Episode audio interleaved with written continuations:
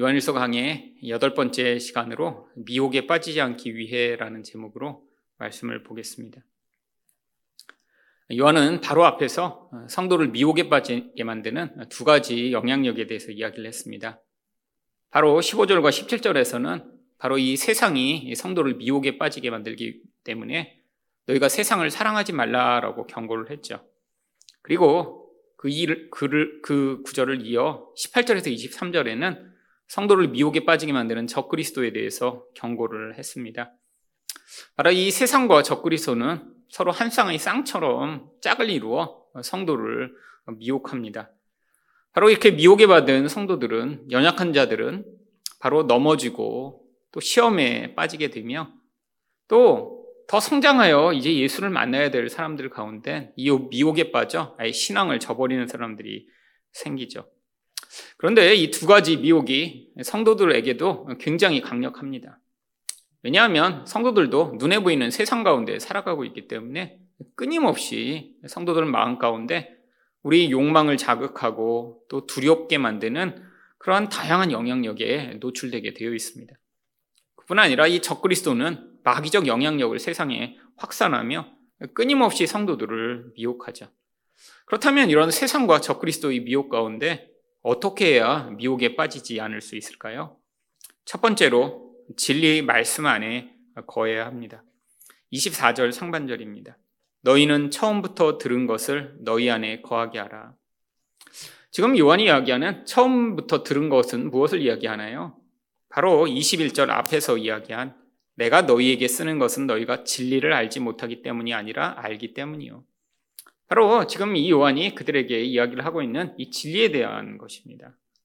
그런데 오늘 이 본문에서 계속 무엇 너 안에 거하라라는 그런 표현을 아주 자주 씁니다. 결국 진리 안에 거하라라고 지금 이야기를 하고 있는 것이죠. 아니, 진리를 잘 알아라. 혹은 진리를 잘 배워라. 뭐 이런 표현을 쓰지 않고 왜 뭐뭇 안에 거하라라고 이렇게 표현하고 있는 것일까요? 바로 우리 삶 전체가 이 진리와 연관을 맺어야 되기 때문입니다. 사실 이 진리라는 건 결국 우리를 예수 그리스도에게로 집중하게 만들어 그분만이 우리 생명의 근거이며 우리에게 가장 가치 있는 분이 우리 예수님임을 우리에게 가르치는 바로 그 유일한 생명을 주는 길을 의지 이야기하죠. 그런데 우리가 세상에 살면서 끊임없이 무엇에 영향을 받나요? 바로 예수가 우리 생명이 아니라 다른 것이 우리를 더 풍요하게 만들고 행복하게 만들며 그게 없어질까봐 두렵게 만드는 이런 세상의 영향력에 우리는 너무 많이 노출되어 있습니다.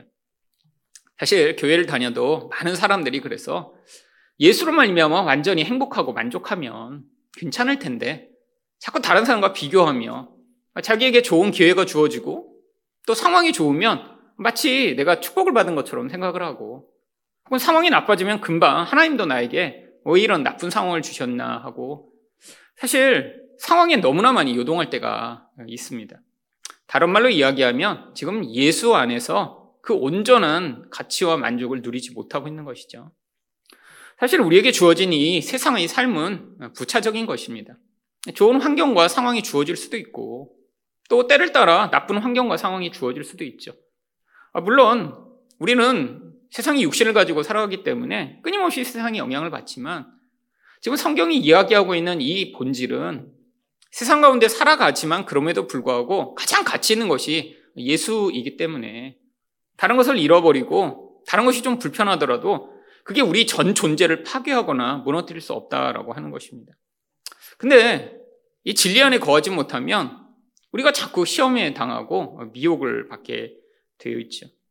결국 이렇게 진리를 통해 우리가 어떤 일을 할 수 있나요? 24절 하반절을 보시면 처음부터 들은 것이 너희 안에 거하면 너희가 아들과 아버지 안에 거하리라. 결국 진리 안에 거하는 것이 아버지와 아들 안에 거하는 것이라고 이야기를 하는 것입니다. 하나님은 눈에 보이지 않고 예수님도 지금 하나님 우편에 계시기 때문에 우리가 눈으로 보거나 만질 수 없습니다. 하나님과 관계를 맺을 수 있는 유일한 길이 진리를 통한 것이죠.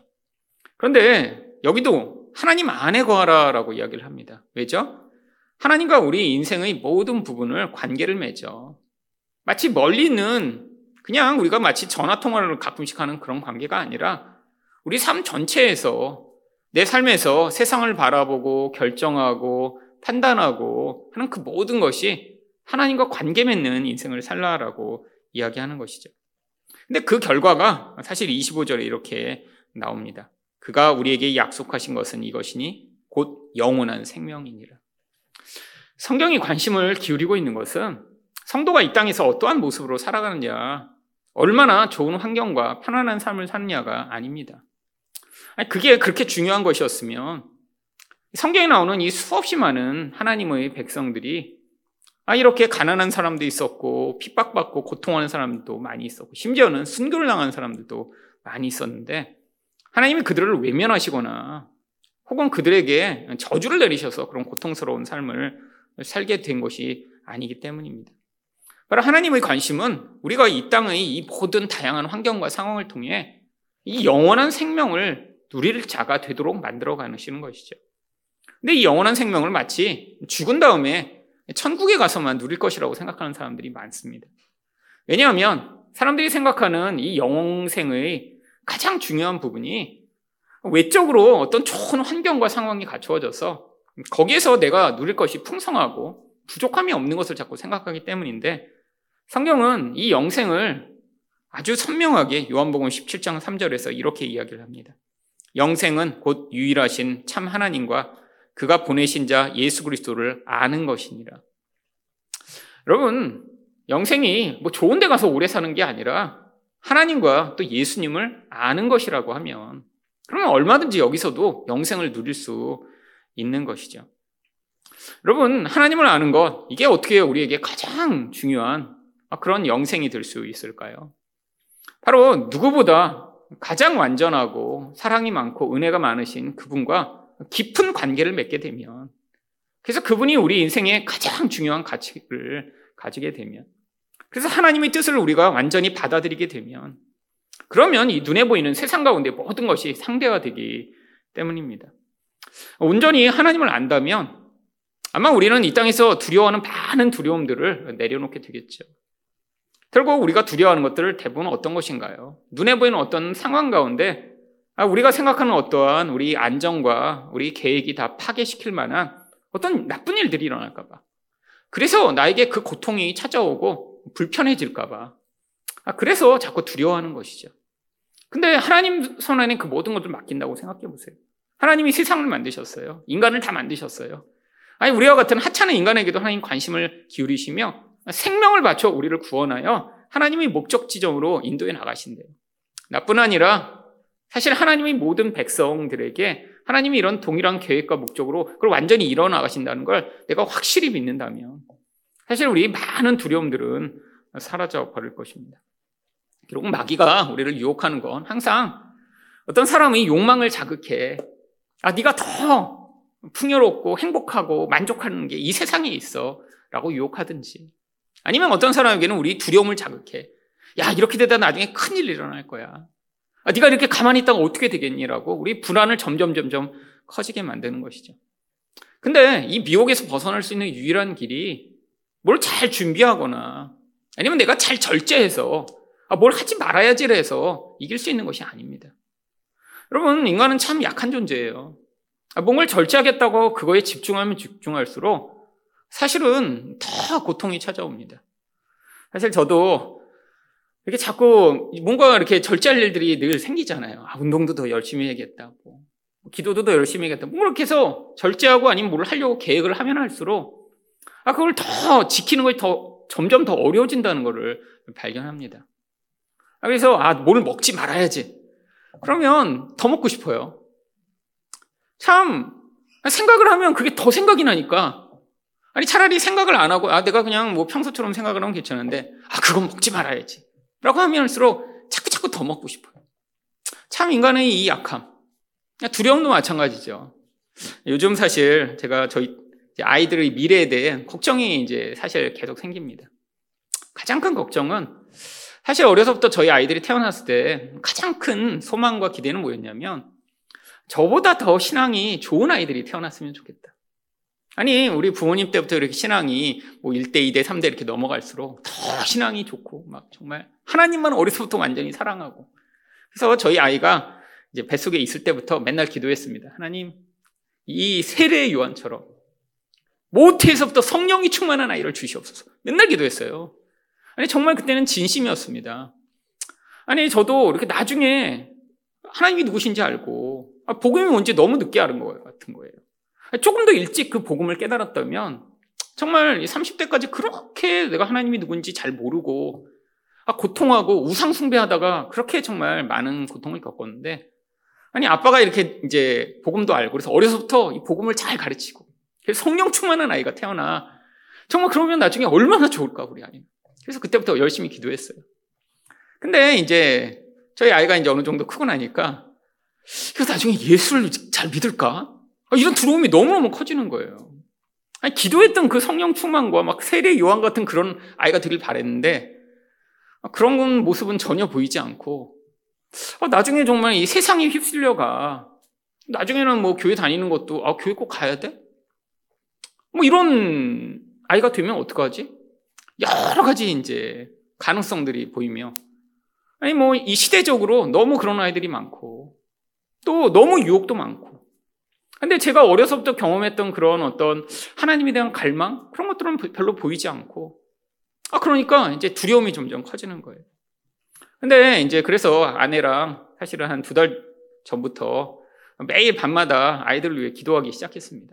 매일 정말 하루도 빼지 않고 이제 기도를 하는데, 아, 기도를 자꾸 하니까 참 기도라는 게 여러 가지 기능이 있습니다. 뭐 하나님의 믿고 의존하는 이제 그런 것도 있지만 제 안에 있던 이 깊은 두려움이 하나하나 이렇게 떠오르는 마치 이렇게 고기를 끓이면 그걸 이렇게 기름 덩어리가 이렇게 떠올라서 나중에 어, 고기에는 없었는 것 같은데 국 끓이고 나면 이제 기름이 위에 뜨는 것처럼 이게 몽글몽글 제 안에 있던 깊은 두려움이 떠오르는 게 이제 발견이 됐죠.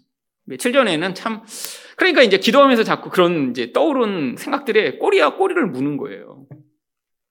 근데 제가 그 떠오른 모든 것들을 이렇게 조금 더 제 앞에 이렇게 객관적으로 보니까 뭐 일어나지도 않은 일이죠.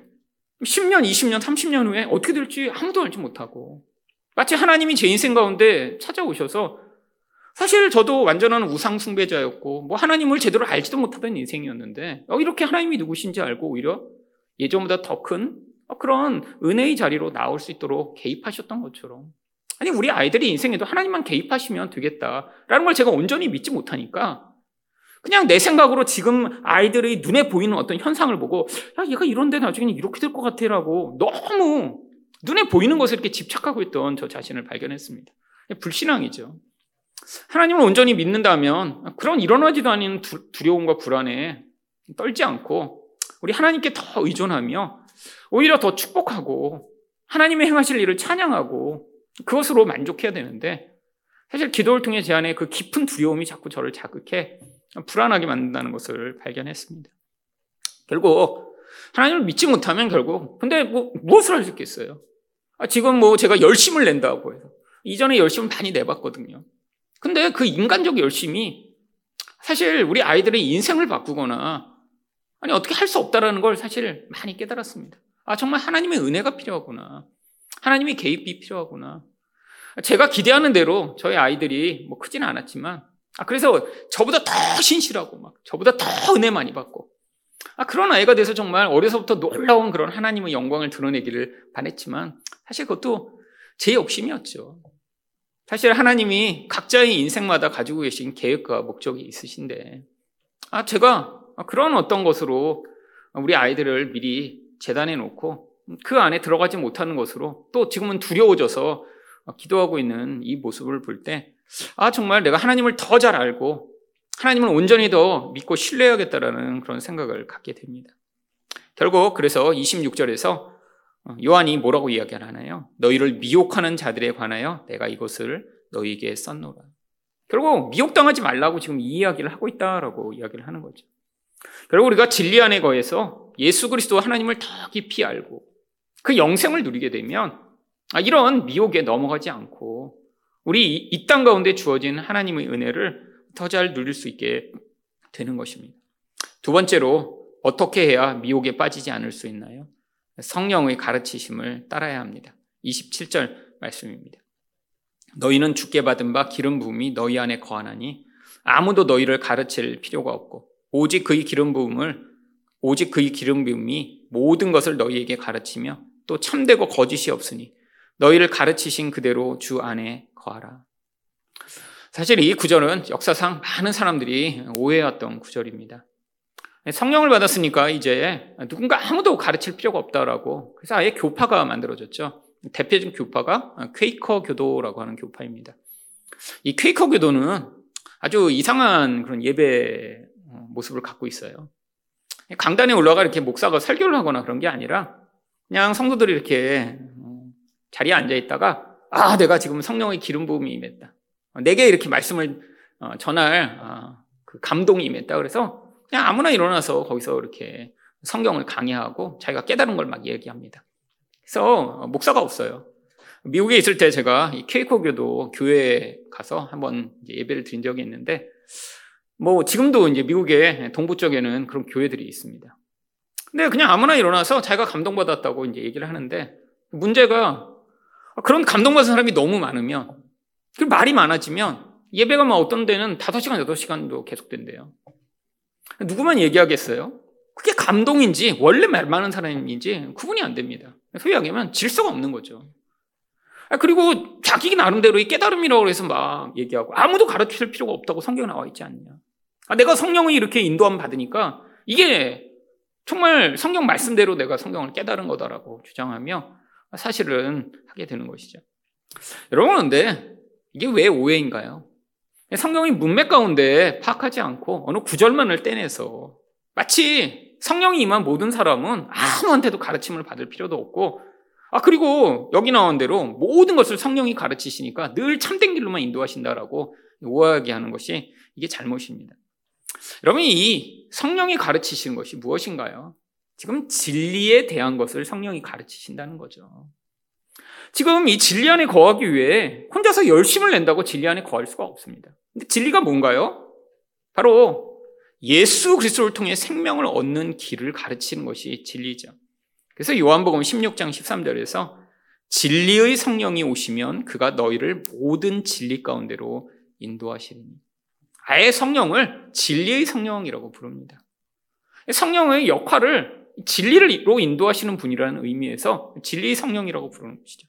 근데 진리가 뭔가요? 요한복음 15장 26절을 보시면 내가 아버지께로부터 너희에게 보낼 보혜사 곧 아버지께로부터 나오시는 진리의 성령이 오실 때 그가 나를 증언하실 것이요. 예수님을 증언하신대요.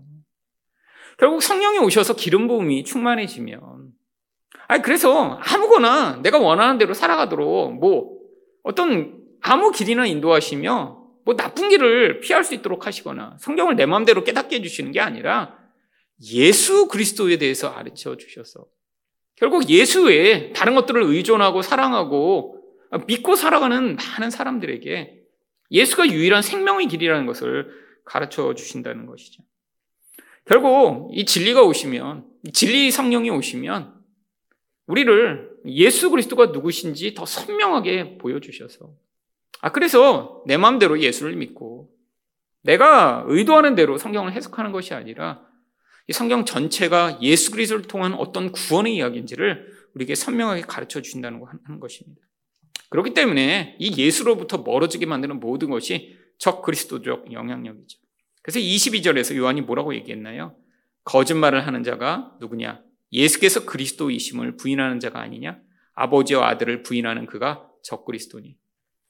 여러분 적 그리스도라고 어떤 뿔 달리고 뭐 무서운 인간이 나타나 사람들을 독재로 영향 미치는 그런 존재가 아니라 바로 사람들이 예수를 믿지 못하게 만드는 모든 영향력입니다. 여러분 교회 안에도 얼마든지 적그리스도적 영향력이 있을 수 있죠. 사실 많은 사람들이 예수를 믿기보다는 사실 교회를 다니면서도 여전히 자기를 믿는 사람들이 많죠. 내가 행하는 나의 의로운 종교적 행위, 아, 내가 하는 아, 그런 멋진 어떤 결과들을 드러내며 아, 그러니까 나는 괜찮은 존재야라고 사실을 자신을 믿는 이 모든 것. 여러분 세상에서는 예수를 믿지 않는 게 너무 당연합니다. 세상에서는 얼마든지 다른 것을 믿고 의존하는 사람들이 너무 많고 그게 멋져 보이죠. 근데 이게 다 적그리스도적 영향력이죠. 성도들도 끊임없이 유혹받습니다. 사실 예수보다 복권에 당첨돼서 1억 천금을 갖게 된다면 훨씬 더 행복해질 거라고 생각하는 사람들이 많죠. 사실 이게 이제 이 세상에 계속 미치는 적 그리스도적 영향력입니다. 근데 우리가 이렇게 정말 예수 안에 거하며 아, 그리고 이 성령의 인도하심으로 진리를 바로 분별하게 되면 어떻게 살아갈 수 있나요? 28절입니다. 자녀들아 이제 그의 안에 거하라. 이는 주께서 나타내신 바 되면 그가 강림하실 때 우리로 담대함을 얻어 그 앞에서 부끄럽지 않게 하려 합니다. 성령을 통해 진리 안에 살아가야 부끄럽지 않은 자로 예수 그리스도 앞에 설 수 있습니다. 결국 성령의 인도하심으로 진리에서 멀어지게 되면 어떤 삶을 살아갈까요? 결국 우리는 어떤 영향력에 계속 영향을 받으며 살아갈 수밖에 없습니다. 그냥 무중력으로 혼자서 가만히 아무 영향력도 없이 살아갈 수 있는 존재는 없어요. 끊임없이 무엇인가를 보고 영향을 받고 그 영향력 안에 어떤 것들을 선택하며 뭐가 좋은 건가 나쁜 건가 선택하게 되죠. 아니, 아이들만 해도 금방 뭐가 좋고 뭐가 나쁜지 금방 배우게 됩니다. 혼자 살아가는 게 아니라 계속 와 이건 좋은 거야, 이건 예뻐, 아, 저건 비싸 이런 이야기를 들으며 아이들도 계속 가치를 형성하며 영향을 받아 거기 안에서 이건 좋고 저건 나쁜 거라는 평가를 갖게 되죠. 여러분, 근데 이게 부끄러운 삶이라고 하는 거예요. 왜? 예수님이 오시고 나면 아무 소용 없는 거거든요.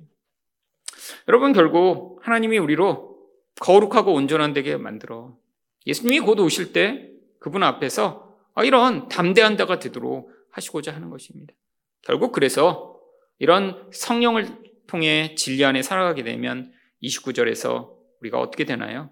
너희가 그가 의로우신 줄 알면 의를 행하는 자마다 그에게서 난 줄을 알리라. 결국 인간은 만들어낼 수 없는 의를 우리가 만들어내게 됩니다. 결국 예수를 믿는다는 게 그거죠. 결국 우리에게는 의가 하나도 없어서 하나님 앞에도 우리는 내세울 게 없는데 아니 그 예수 그리스도의 의만이 우리에게 가장 가치 있는 존재라 것이라고 인정하고 그 예수의 의를 인정하면 신기하게도 하나님이 우리를 통해 그 예수의 의를 드러내신다라고 하는 것이죠. 아, 그게 바로 우리가 예수 믿는 증거라고 하는 거예요. 여러분, 우리가 의를 만들어내려고 하면 우리는 의를 만들어낼 수 없습니다. 그래서 우리를 다 불의하다라고 얘기하죠. 근데 신기하게 우리가 예수를 믿으면 우리에게 성령을 주심으로 그 예수의 의가 드러나 우리가 이제는 하나님에게 속한 아름답고 거룩한 자라고 하는 사실을 하나님이 보여주시게 되시는 것입니다. 세상의 마귀의 이런 끊임없는 미혹 가운데 바로 진리의 말씀 가운데 거하시며 성령의 인도하신 가운데 거하심으로 바로 이 미혹을 벗어나 예수 그리스도의 아름다운 의를 드러내는 여러분 되시기를 축원드립니다.